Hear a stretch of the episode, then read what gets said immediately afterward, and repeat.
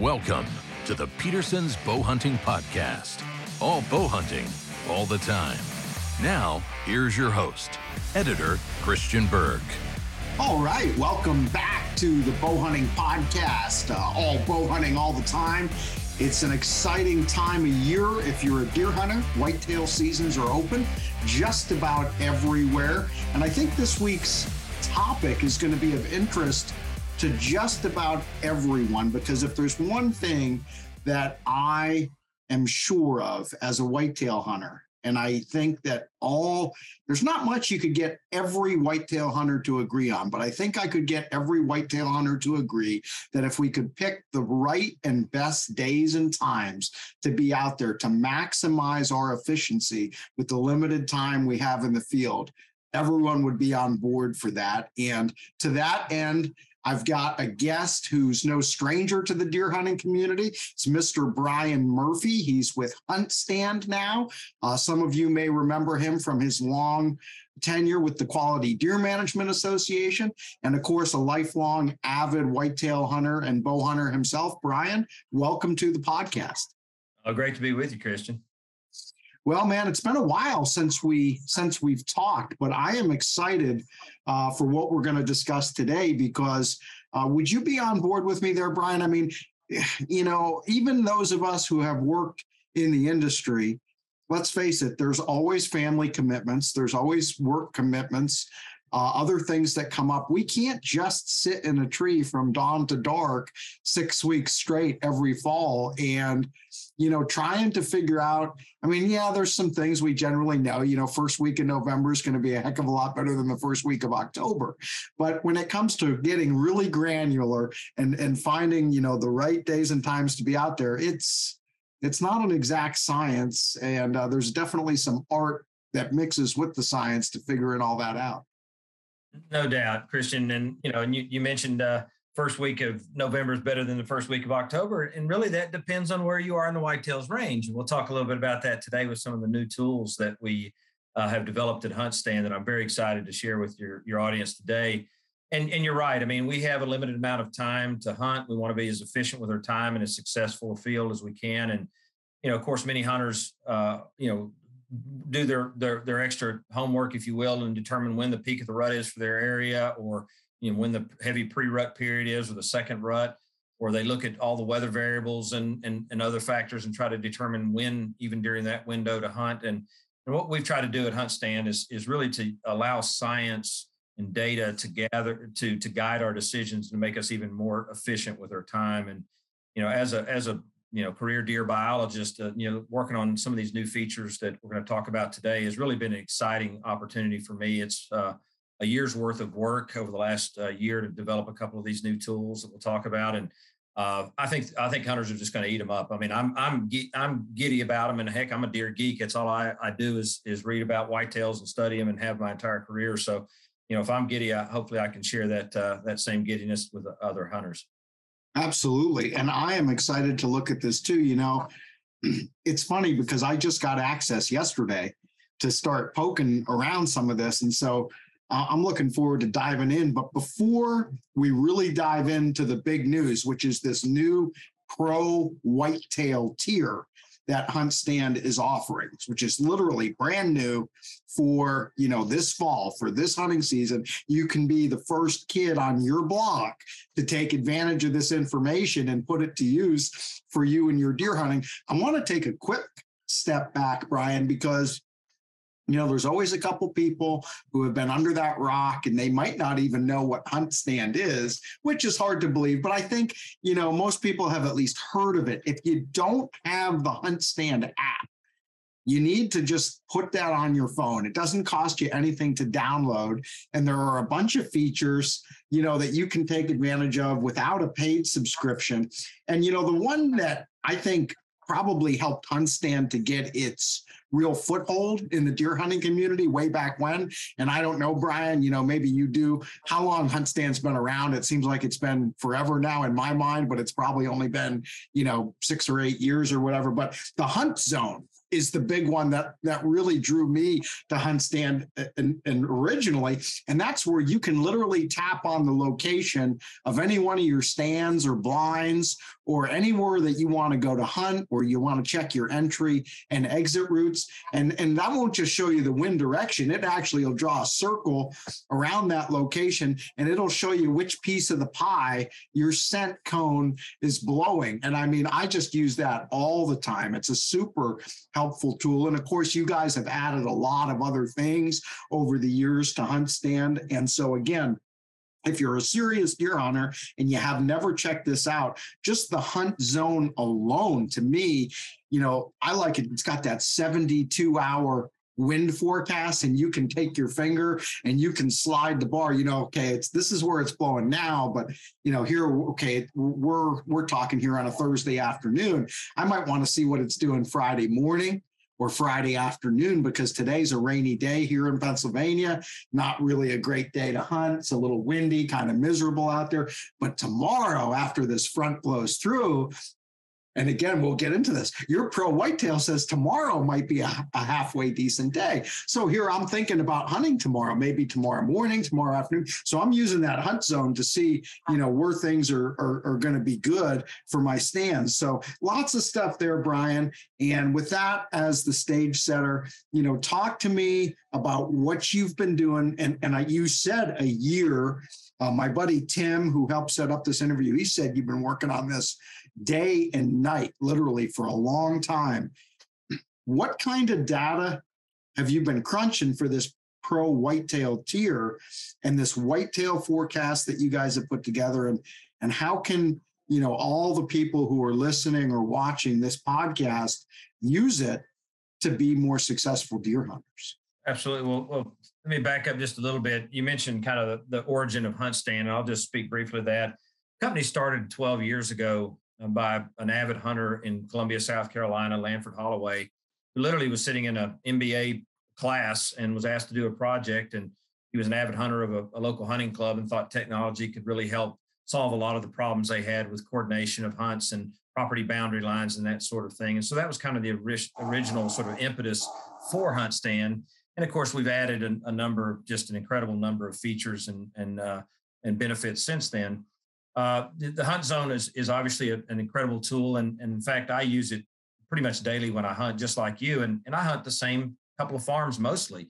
And I would think that after 20 years that I would know exactly the direction every stand is facing. And therefore, if we have a northwest wind or a southeast wind, I would know exactly what stands and how that wind would be blowing. And I have been continually shocked at how wrong I have been often. Uh, I'm hand grenade close most of the time, but even if you're 30 degrees off, if that wind's not just right for certain entry and exit of certain deer that you're after, it can really blow your hunt. So hunt zone is just a, a base feature that we've had for a number of years, and it's really a go-to feature. That kind of helps you pick the exact stand. You know what we what we need to to to, to kind of drill down a little further at though is is you know what else can we provide hunters tool set wise that will allow them to know when during the season to hunt and even when during a given week to hunt. And that's where the impetus of two of the new six features in Pro Whitetail came from initially. So I was first asked, you know, we have these weekly meetings among the hunt stand team, all avid hunters, and we always talking about what what do hunters need or what could we provide hunters that would help their their time of field, make it make it more efficient and them more successful. And one of the first things we we came up with was believe it or not, you know, until we did it, uh, no one had ever mapped the entire rut, whitetail rut range in the United States. Uh, you know, certainly some states have it, some regions have it, but no one had ever drilled down and tried to truly map the entire whitetails range in the United States to the two week peak conception window. Not what some moon phase calendar tells you or whatever, but what data and science has consistently shown state by state, county by county. So that was the first project I tackled. So I had to get in touch with 43 state wildlife agencies um, in the core whitetails range in the lower 48 and get their data sets. And, uh, and they were in all kinds of different forms and quality, to be quite frank. Uh, a lot of the southern states that have very highly variable ruts, uh, you know, a lot of hunters realize that the rut in the south all over the map. Uh, they had really good data uh, by and large. Uh, as I moved kind of throughout the rest of the country, the, the data got of you know not necessarily of lesser quality, but uh, certainly it became a little harder to come by. But so that took months, if you can imagine, to get data for every single county, 4,240 counties and parishes in the United States, uh, to get data to that level. uh, and, in, and in many cases, even to the sub county level. Uh, I'm sorry, I got to interrupt you. Can you? That flew right past me. What was that number again? How many yeah. counties? Four thousand two hundred and forty counties or parishes in the United States that we have rut data to the two week uh, level, or is actually over 5,000 unique deer herds because in many of those counties, the county is, uh, has one or more, sometimes up to three different ruts in a single county. Uh, so much of the deep south is, is, is, is highly variable. So we had to come up with rut data for over 5,000 unique deer herds. Uh, that's not an easy task. That's not something you just snap your fingers and, and do. Uh, but it took me months, but luckily most of the state deer program leaders are friends of mine. I've worked with many of them throughout my career. So I was able to, you know, strong arm them and get the data uh, and, and standardize it. It came in a number of different forms, but I was able to standardize that data and then give it to our, our expert mapping team to create a color coded interactive map for hunters. So that's one of the new features is a nationwide rut map that they can literally zoom in right to where they hunt and see a two week peak uh, breeding window. But not just that, we went ahead and broke out the entire rutting period. So we have a pre rut period, a peak rut period, what we call the waning rut, which is kind of the latter stages after the peak of the rut, and then even into that uh, second rut period and so on. So we have literally broke down the deer season into the, the various breeding components for every whitetail herd in in 98% of the whitetails range, at least in the U.S. So that's yeah, pretty- and, and and you know so I'm going to interrupt you. So maybe this will make more sense to people if I explain this. I've got this layer called up right now on my hunt stand. Okay. And here where I'm at in Pennsylvania and pretty much everywhere throughout the northeastern part of our country into the, the whole Midwest, it's all blue, different shades of blue. That's not too hot, right, Brian, right now? Well, it, it, that's not the color. The color coded is is just when when the rut actually occurs. Uh, so we've used blue as a standard color throughout much of the Midwest, where your your deer herd is pretty consistent. If you kind of roughly draw a line from say Oklahoma to North Carolina, uh, everything north of that line pretty much has an October or November what I would call a traditional rut. Uh, south of that line, you'll see a lot of new colors. Uh, if you you know move your app down into say Alabama. I got you. Yes, I can. So I see you're right. So almost the entire northern two thirds of the whitetail range is some shade of blue, and as you move on down into Mississippi, Alabama, Louisiana, you see some reds and oranges. Over into Georgia, you got some purples. Then you get down into Florida, and you got a little mix of almost everything there in Florida. Yeah, so so you know the kind of some of the high level figures here that I think will be pretty interesting to hunters is, you know, if we look at those 4,240 counties or parishes, uh, we actually see a 210 day difference in the beginning of the earliest rut and in the beginning of the latest rut just in the United States. So we have a seven month gap between the earliest rut and latest rut in the United States alone. Hunters can hunt the rut for 210 days uh, somewhere in the United States and in fact, even kind of more gee whiz, the ruts actually extend across nine different calendar months.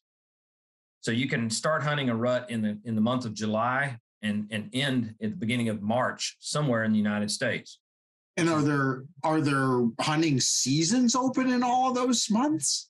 In most cases, yes. Uh, there is certainly on the July, the front end down in Florida, and Florida holds the distinction of having the greatest variation of any single state. Uh, Florida has a, a rut in seven or eight different calendar months. Uh, it's the only state in which you could, you know, legally probably take you some a few different years to get enough tags, but you could legally take, you know, a buck in seven or eight different calendar months in the state of Florida from July to late February anyway. So pretty, pretty, pretty in, incredible sort of variation we see across the whitetails range that yeah, and didn't realize. And again, just to jump in, right? So if I zoom in, I'm down in Florida just looking at the different colors. Okay, Lee County, Florida. And you're telling me here in the app that the peak peak rut dates in Lee County, Florida are from July 22nd to August 5th. And then if I just go north a short distance, I'm up in Manatee County And there you're saying it's from September 30th to the 14th of October, which is tomorrow. So the peak rut, the peak rut's just tailing off in Manatee County. But then if I go up uh, to a different part of Manatee County, nor, a little further north. There it's from 1028 to 1111. And then up just to the north of that in Polk County from 1111 to 1125. And if I go jump up closer to uh, Orlando here, just west of Orlando, here in uh, Lake County, it's saying it's in February, February 17th to March 3rd. So, like you said, this is unbelievably granular data. And it's amazing to see. You know, I know Florida, like you said, and it's anomaly. Most most states aren't going to have that kind of variation, but this is crazy. Yeah, no, it was a lot of fun to put together, and of course, you know, as a as a longtime deer biologist, I, there was a lot of variation However, it even shocked me to the to the level of variation that we we discovered. And so this is great information for any hunter anywhere who just wants to know what's going on with their deer herd because obviously we all want to hunt around the rut when we can, um, either the pre-rut or peak of the rut. And knowing when that time is, is is essential. And it can, like you just pointed out, it can change across half a county, let alone a state or a region. So that project was was super fun, uh, super you know ex- exhaustive at times to get through it all and crunch all the data. But it's a it's a unique data set that no one else has ever created. Uh, so it's a it's a one and only opportunity for hunters to really quickly parse through that uh, that information. And, and it's great not only knowing where they when to hunt their local area, but if they're prospecting new states or new areas, you know, hey, I'm thinking about hunting Texas or I want to hunt a late rut in Alabama or Mississippi allows them to to know where and when to go to be most successful. So that was that was kind of the first project, and that was really core and critical to the development of the second uh, offering. Well, and, and, and, and before we move on to the second, I want to ask you another question about this because you know, in the deer hunting community, everyone's a skeptic, right? Because there's been a lot of scams and fads and crazy ideas that have been thrown at us over the years, you know, and we could. You know, I'm sure you could think of a couple. I could think of a crazy I'm thinking of a crazy deer call that somebody tried to introduce a few years ago. It never took off, and I was like, "Man, that's that's pretty off the wall." And you could think of a product or two that you've seen over the years. What is behind this? Because you know people are going to look at this and be like, "How can this guy know? How can Hunt Stand know that halfway through this county that the northern half of this county has a different rut date than the southern half of this county?" Tell people a little bit about the data that you're getting from the state agencies and how are these state agencies calculating these peak rut dates? Right. So, so first of all, none of the data did I come up with and put in the app alone. 100% of the data came from state fish and wildlife agencies, and 100% of it was checked and approved by them before we published it. So just understand that that every state wildlife agency, the 43 states at least on the map, all provided that information. Uh, once we standardized it and crunched it and put it in the app, they got a review, a review opportunity make sure that we had put it in correctly. So I'll start there. There were a number of different data sources. Uh, so they weren't all the same data. Most common and what I would call the gold standard data set for rut information is actually what we call fetal conception data. Uh, and basically, what that means is when a, a pregnant doe is harvested and she has one or more fetuses inside her uterus, we can pull those out, we can measure those and determine how many days old that particular fetus was at the time the doe was killed, and then simply subtract that, and we can determine very precisely the doe the day um, got pregnant or conceived. So fetal data is is the gold standard. It's it's very accurate, very reliable.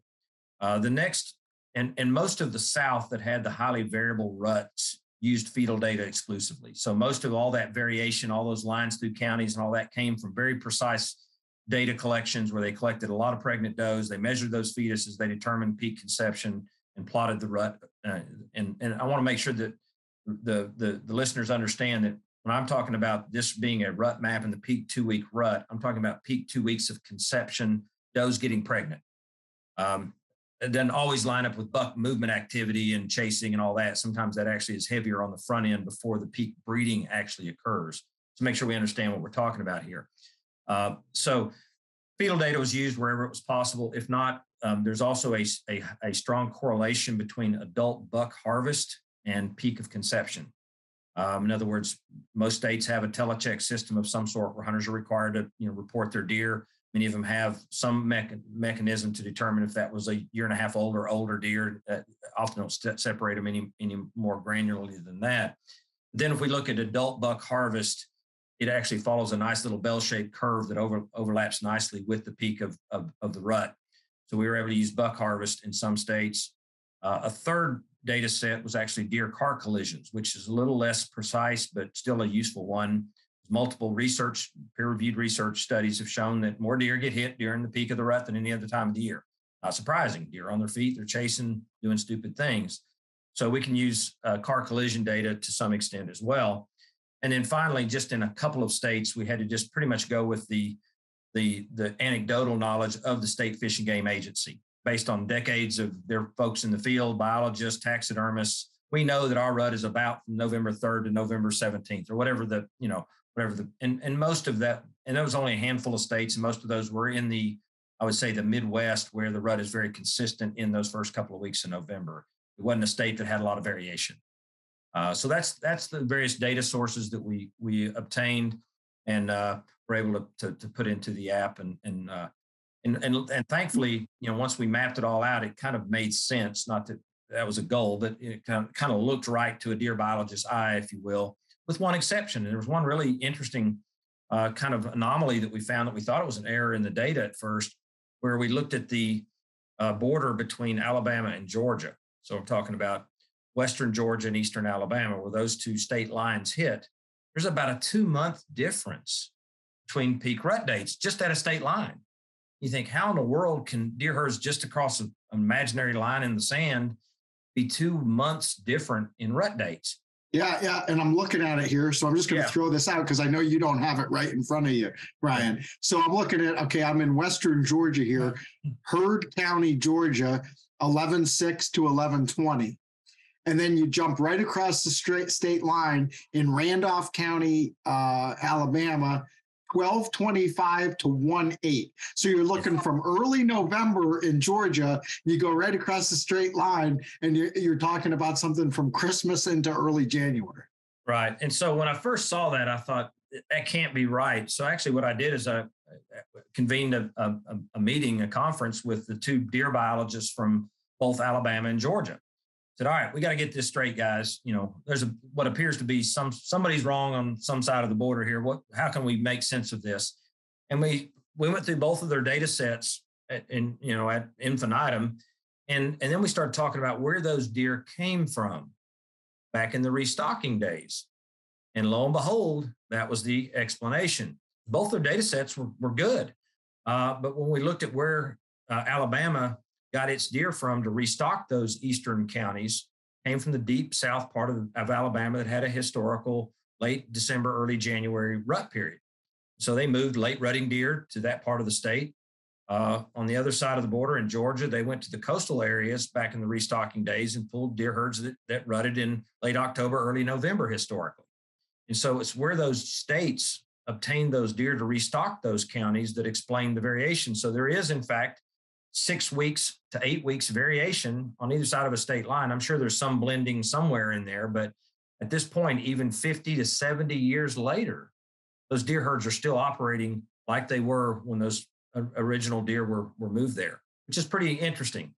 It uh, is. And, and, you know, it's not, eh, you know, and there's some variation, like you say, there's some blending and some variation. If you wanted to look at, you know, a, a state line where there's much much more correlation, but still not exactly the same. You know, I'm heading out to Southeast Kansas around Halloween, and I'll be out there to hunt the rut. And I was looking at the counties that I hunt in Kansas, and it's saying, you know, basically 1031 to 1114. And then when you just go right across the line in my, uh, Missouri, it's saying, you know, uh, 11 4 to 11 18. So you got a four day difference. Well, four day difference isn't very much. And we both know that there are other things, okay, temperatures, precipitation, you know, wind. There's all sorts of things that can vary what you're going to see from day to day in a given hunting area. And but the point is, those two states are basically saying their rut is all in the same ballpark. And so this isn't meant to be like, well, you know, the hunt stand said it. And I, I went on this trip and I can't believe I didn't see unbelievable rut action that day. It's it's a guide to help you narrow it down to a given time frame. And then within that time frame, and I think this is where we jump in to sort of phase two, because you know, this map gives you some incredible data and a tool, like you say, something that's unprecedented in terms of its breadth, from literally from coast to coast, from from Washington State to, to, to Florida, from, from Seattle to Miami, and everywhere in between that whitetails can be hunted. You know, you've got this data. So now you have an idea okay, this is probably when I would want to do my trip to that area. Or if you're local, this is when I'm going to focus my efforts. But beyond that, now phase two is where I can look at day to day of what day is Tuesday going to be better than Friday, or is Thursday going to be better than Monday? You know? That, that's that's exactly right. I want to make one final point on the rut map. A lot of hunters uh, mistakenly believe that the actual peak of the rut changes year to year a lot, say several weeks in some cases. They believe that. Um, however, based on I'm talking about hundreds, if not thousands, of studies on whitetail breeding. Literally, once a deer herd's breeding dates are set for a given area, they just don't change more than literally a couple of days. And so you know, a lot of hunters that I've talked to share this information about the rut map with are like, well, that's that's good for one year, but does it change the next year? No, it doesn't really change. I mean, literally, we see about two to three days variation in peak breeding. Now, I'm not saying what bucks are doing, chasing or, or not chasing. I'm talking about when does get bred. That's what the, this this map shows you, and that does not change a lot year to year.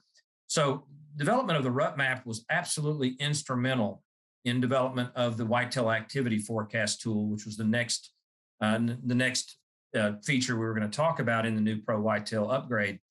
And, and the reason that was so important is because all the other deer movement models that have been attempted that I've, and I've picked them all apart. I've looked at everybody's deer movement models out there on the market, and most of them are, are frankly a joke, but I won't go quite that far on all of them. But most of them are based on one or two weather variables applied to all deer herds everywhere. Hey, let's face it, you know, we've identified over 5,000 unique deer herds with, with the rut map. And, and when a deer herd, once we understand an individual uh, deer herd's breeding chronology, in other words, when it goes through the pre rut, the rut, the post rut, all those different phases, that absolutely fundamentally affects their movement. You can't create a deer movement tool unless you understand the individual breeding behavior and chronology for each deer herd. So once we developed this rut map, we had the underpinning, the most important underpinning for the deer movement forecasting tool, because that was the big missing link. Uh, you know, a lot of people can plug in different weather variables and weight them accordingly and try to figure out what might or might not move deer, but nothing moves deer more than the breeding period, regardless of weather, regardless of moon. Uh, if it's rut time, it's rut time you know, you may have slightly increased or decreased activity based on weather patterns and things, but you're still going to be activity. So once we got the rut map done, we were able to then uh, create uh, what I consider an absolutely revolutionary new whitetail forecasting tool. And the way it works is very simple. The back end is very complex, but the way it works is very simple in that it works just like a seven day weather forecast. So it allows you to look forward in the future seven days, and it tells you which of those days of the week it's it scores them. It gives you a score, one to 100, and I'll talk about what that means in a minute. It gives you a percentage value for each day of the of, of the week, and it gives you a peak time of day or morning, um, you know, morning or evening or midday if it happened to be. Uh, so it gives you a peak time and a score. So what that means to the hunters, then they can look forward up to a week and say, all right, you know, on Thursday of this coming week, you know, I've got a much higher uh, movement score than I do any other day of the week. And I've got one day to hunt. I want to focus my, my, my time then. So it allows them to, to hunt with some degree of confidence. Now, the way I built this was incredibly complex. Uh, luckily, we have a PhD mathematician on our team at Hunt Stand because I'm a biologist. I can come up with all the science about what drives deer and what doesn't and how to do all that. But when it comes to creating an algorithm that literally has tens of thousands of data combinations, this I want to just stress that for a minute if you think you can sit there and, and, and do about 10,000 data combinations of weather and time and date and breeding chronology and all those things, then I'm, I'm you're, you're, you're smarter than I am. Um, so we took months of, of you know pouring through the research uh, on deer movements, radio telemetry data, all that type of thing. Then I created a this you know all the variables that we want to put in the model, and then luckily again we have a PhD mathematician on our team that I can then teach how to put that into a model that he can build that does this. So so what I what I set out to do is to make it kind of under easy to understand for the average hunter. So I, I, I started with 100% being an absolute perfect day for whitetail deer. It, just like acing a, a, test back in high school. You know, if you got 100, man, you smoked it, right? But that rarely happens, right? You're always going to miss one or two. Well, the way I built the model is that, you know, of all the possible variables that we know that affect deer movement, every single one of them was perfect, time of day was perfect time of the rut was perfect. You have you know a rising barometer you have seasonally cool temperatures light wind speeds. I mean if i could create the perfect day to hunt that would give you 100% value. Most of the scores aren't going to be that high of course particularly during the non-rutting time of the year. Uh, but so it, if for example a hunter looked forward in the week and it gave a 72% score as the highest day on thursday you got a 72% movement score that means of, of the perfect, all the perfect conditions in the world, 72% of them are in your favor. Uh, that's good. That's, that's, a, that's, a, that's a good number. Uh, if you start getting in the 80s and 90s, man, you're, you need to have your butt in a tree uh, because everything is really lining up for you with time of the, the breeding season, the weather conditions, everything is, is really aligning well for, for you. Um, one thing important to keep in mind is that this draws on, on, on 11 different satellite uh, or or internal uh, um, sort of databases. Every time a hunter clicks that little icon on her phone, 11 different data sources are pulled for every single one of those at at 5,000 different count you know deer herd levels. I mean, so it goes to that same granular level that our rut map does. So if you're hunting, if you and I are hunting the same county in Florida, but uh, I'm hunting an earlier rut than you, I'm going to have a different score than you, just across half a county, because the deer herd's doing something different there. Um, so it, it, it combines weather with all this rut data and all these other things to come up with these kinds of variables, and it changes in real time, just like a real weather forecast. So if you pull your report for the week and, and it looks like Thursday is going to be the best day, don't just put your app away and forget about it. Check it every day because it, if the weather conditions are changing, so too will the scores. This is a real time, living, breathing, precise model. So yeah, and and and to that end, again, I've got it here, right? So yep. if you click on your your whitetail forecast, it's going to call up a screen where you can scroll through basically the next seven days, and it's going to tell you uh, your weather for each day, just generally, sort of a, a, weather forecast, the the peak movement time for that day. So, like uh, here in Pennsylvania, you're basically saying, um, you know, 6 p.m. for Friday, 10 a.m., 8 a.m., 6 p.m., 8 a.m. So basically, probably a lot of days it's whether it's a morning or evening hunt is going to be better. But what's really interesting, and this is where I think it gets into all that data that you're referring to, Brian, where you guys are pulling in um, local weather data from across the country if you go down to the bottom of the screen and swipe up, it calls up these charts. And there you can actually use your finger and you can scroll left and right and you can see each day and where the peak times are. And below that activity score, which is basically your top line, that's the aggregation of all your data. And then below that, you can see the kind of data that you guys are including in your calculation, right? So your next line gives me temperature and dew point, and it's actually comparing the forecasted temperatures to what the average temperatures are, right? So you're yes. calculating whether that day is going to be cooler or warmer than an average October the 14th. Then you yes. go down to the next line and you're looking at wind speed and direction and barometric pressure. So you're pulling those data in. And then you go down to the third uh, column down below the, the, the, top line. There you're looking at uh, humidity, precipitation, and cloud cover. So th- three more pieces of data. Now, are these all of the data pieces that are going in, or these are just what you're choosing to show the user? Yeah. Yeah, that's just what we're we're using to show the user. There's actually a couple more beyond that. Uh, there are, are, almost 15 different variables in total that we're using uh, simultaneously. Uh, and, and like you said, it's it's complex in that we're not just putting what a temperature does, it's high or low. We're saying how does that compare to yesterday? How does that compare to a seasonal average? How much has it moved in the last 24 hour period? I mean, this thing goes on and on and on.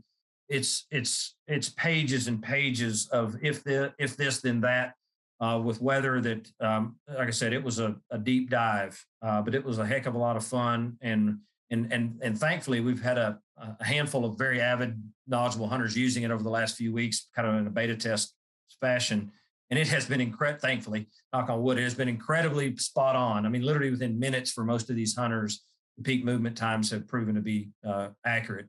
So, uh, and we have you know further in, intentions of of even refining it. Uh, there are a few things that we think we can even tighten up. Uh, the good thing is is that you know with two million active users of HuntStand now, which is our audience, which is incredible.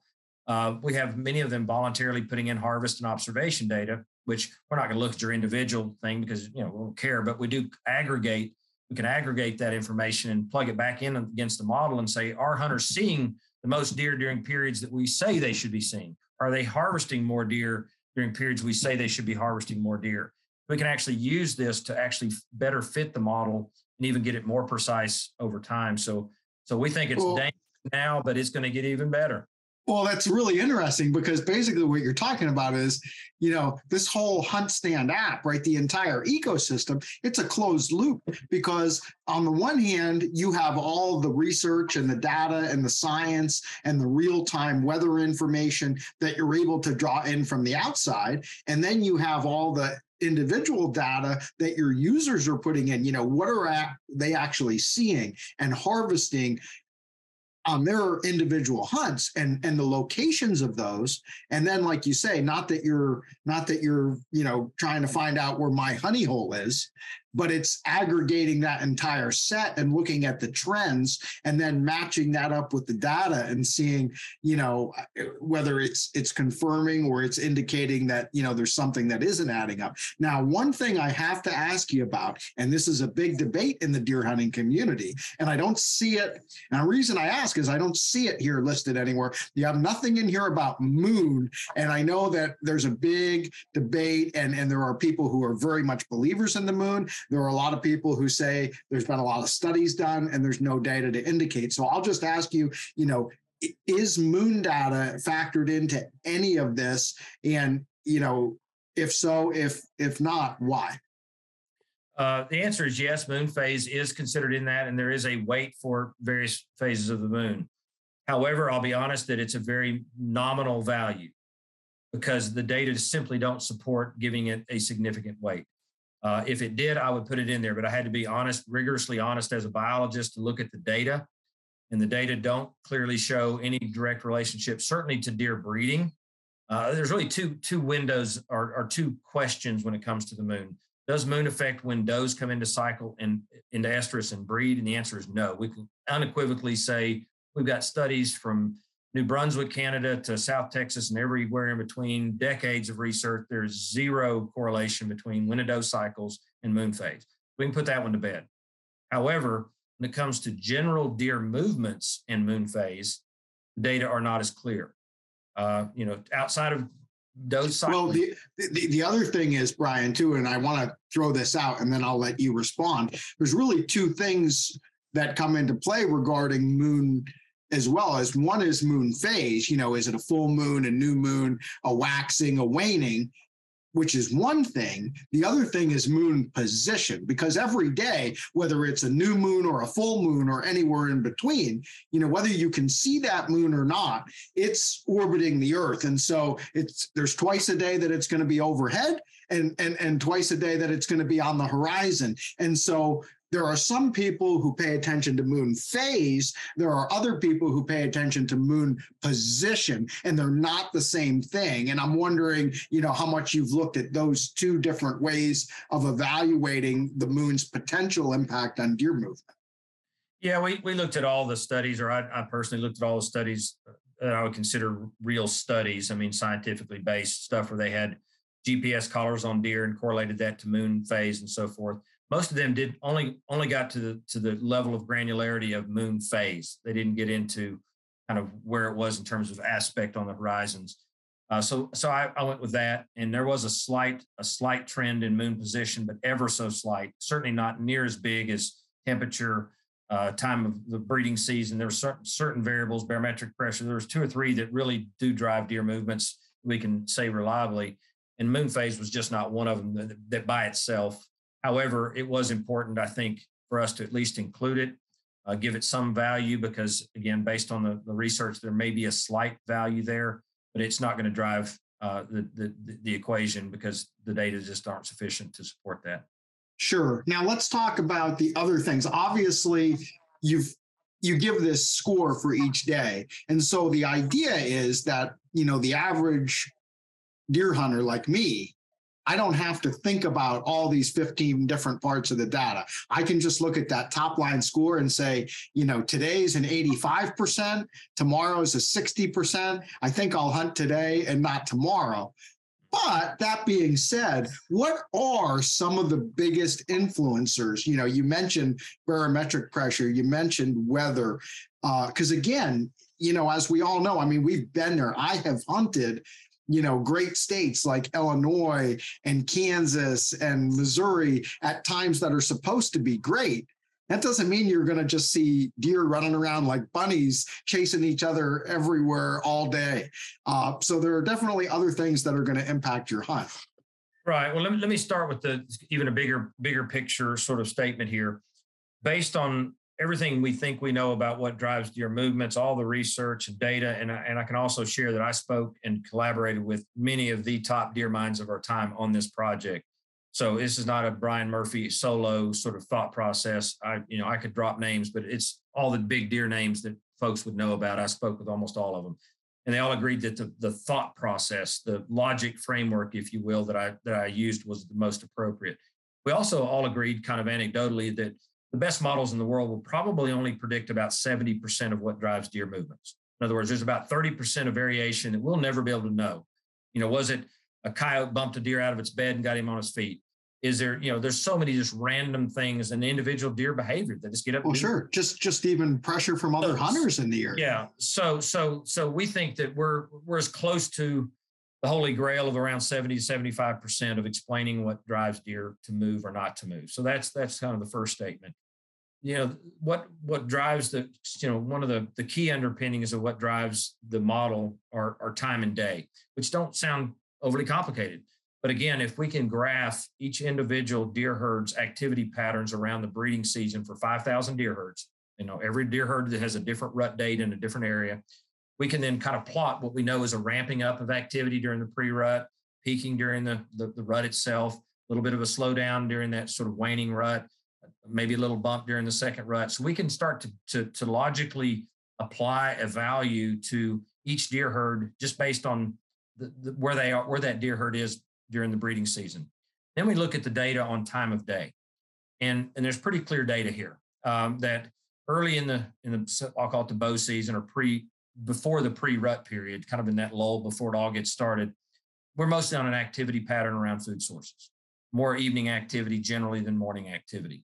As we move into the pre-rut and the rut, we see more balanced morning and evening activity. As we shift from the peak rut into the waning rut and into the second rut, and ultimately to the end of the season, we see a slow shift back more towards evening patterns on food sources.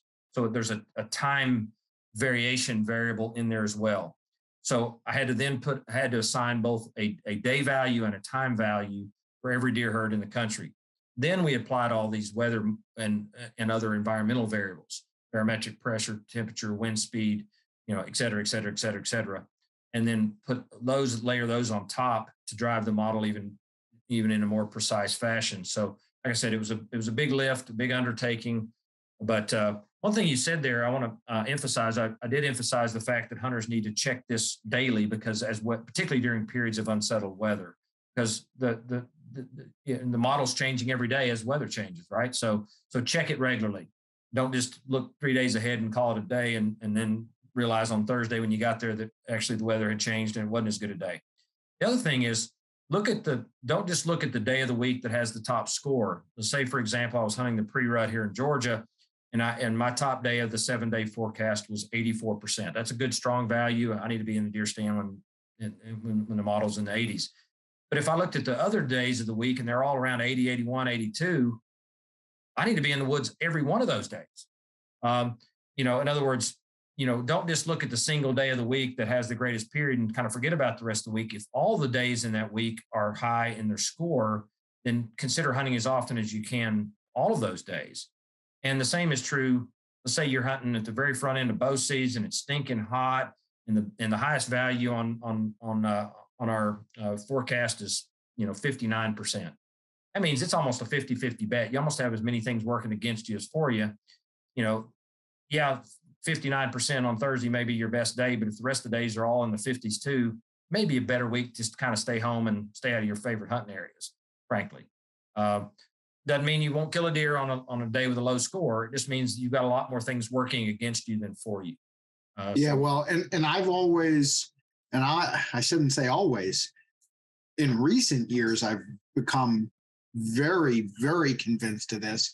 I've written a couple articles about it and um, it's true and it ties right in with what you've created here it's counterintuitive but what i've learned through many years of experience and a lot of unproductive hunting and then a lot of being blessed to be able to travel to really good deer states at the really good times is you will be a more successful deer hunter if you, again, I'm I'm defining success here in harvests. If you just enjoy spending time in the woods and you have the time to do that, then by all means hunt every day. But but you will be a more successful deer hunter if you hunt less. It's not about hours in the tree. It's about the right hours on the right days in the right places. And you'll kill a lot more big bucks if you hunt where there are more big bucks on the days that those big bucks are more prone to move under the conditions that are more prone to prompt those bucks to move. And it's as simple as that. And that's what your whitetail forecast is all about. Well, yeah, the three tools that we've already talked about work together seamlessly. So the first thing you want to do is identify, generally speaking, the best time to hunt. The rut map can help you determine what stages of the rut you're likely hunting, where you're going to be, and therefore your strategies. Then you say, all right, all right I'm going to pick that two week period. Then you start looking at the forecast and say, what days specifically are going to give me the best odds? then, then you can narrow it down to times and days to, to hunt more in the mornings, more in the evenings, or what have you on what days. And then you use the hunt zone to help you to pick the right tree, make sure the wind is blowing in the right way, direction for the area you want to hunt. So you use all these tools together to, to maximize your, your opportunities. Uh, and that's what we've set out to do is just create a suite of things that can be used as a by themselves or certainly in conjunction is better so that again you can really oh, yeah you know well and to your point you know we've obviously spent our conversation today talking about these new things that you guys have added. But again you know you guys have a tab uh, just for weather, completely independent of your deer forecast. And your so lunar tables are in here. And you can do offline mapping. So if you're going to somewhere without service, you can download maps. You can um, record your harvests, your all your game sightings. You can help manage your trail cameras with the app. You can make to-do lists. You can actually share locations with your hunting partners so you can see where everybody is in the field. Um, you have all different kinds of maps, including property informations, public lands, um, you know, 2D, 3D, uh, monthly satellite updates. I mean, there's really a ton that's in HuntStand that's beyond anything that we discussed today. Although I think that what we discussed today is obviously new and very exciting. And to that end, you know, uh, Brian's a great guy and he wants to help his fellow deer hunters. And he spent, you know, a year plus working on all this um, as much as he'd like to give it to you, you're not just giving it to everyone, right? There is a subscription for this. Yeah, unfortunately, uh, you know, the HuntStand programmers and teams and all the satellites we rent to provide all this stuff doesn't come free. But thankfully, you know, even the pro whitetail tier upgrade is a whopping $69.99 a year. So in other words, to get every single feature HuntStand offers, the most you can spend is 70 bucks. If you're an existing HuntStand Pro user already, that means you're paying $30 a year for our, you know, our, our current package. Whatever balance you have left on that subscription can be applied to your $69.99 purchase. So you can actually just apply that and upgrade. And if you're a free tier user, Obviously, you haven't spent any money yet, or if you're not a customer at all, then it would be $69.99 if you wanted to jump all the way up to the Pro Whitetail package, which includes the two features that we've talked a lot about. But there are actually four other new features. I'll just give a kind of a quick, uh, you know, 30 second overview of, of those. One is also a, a new whitetail habitat layer.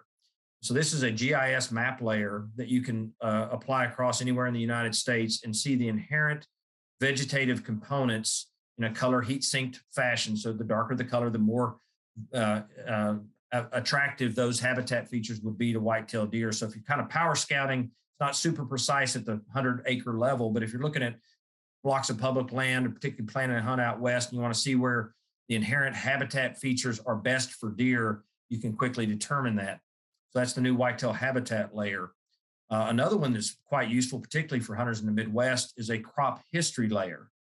So hunters can look at, at uh, all the crops planted around any location they want to look at and see up to 134 different planting types corn, soybeans, alfalfa, wheat, oats, whatever it may be, uh, 134 different choices.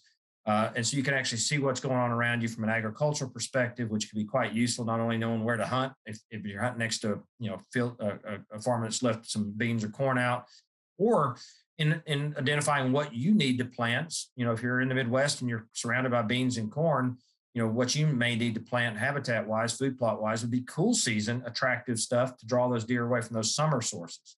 So it allows you to kind of customize your habitat. Uh, yet another layer is the monthly satellite layer. And this uh, is a first, and we're the only current app on the market uh, that's a non governmental three letter agency that has monthly satellite imagery. Uh, the provider we use actually provides military grade uh, intelligence to, uh, to, to, our government because it does provide such recency. up to th- you know 30 days, you can actually see what's going on on a property, a clear cut, a burn, a flood, whatever it may be.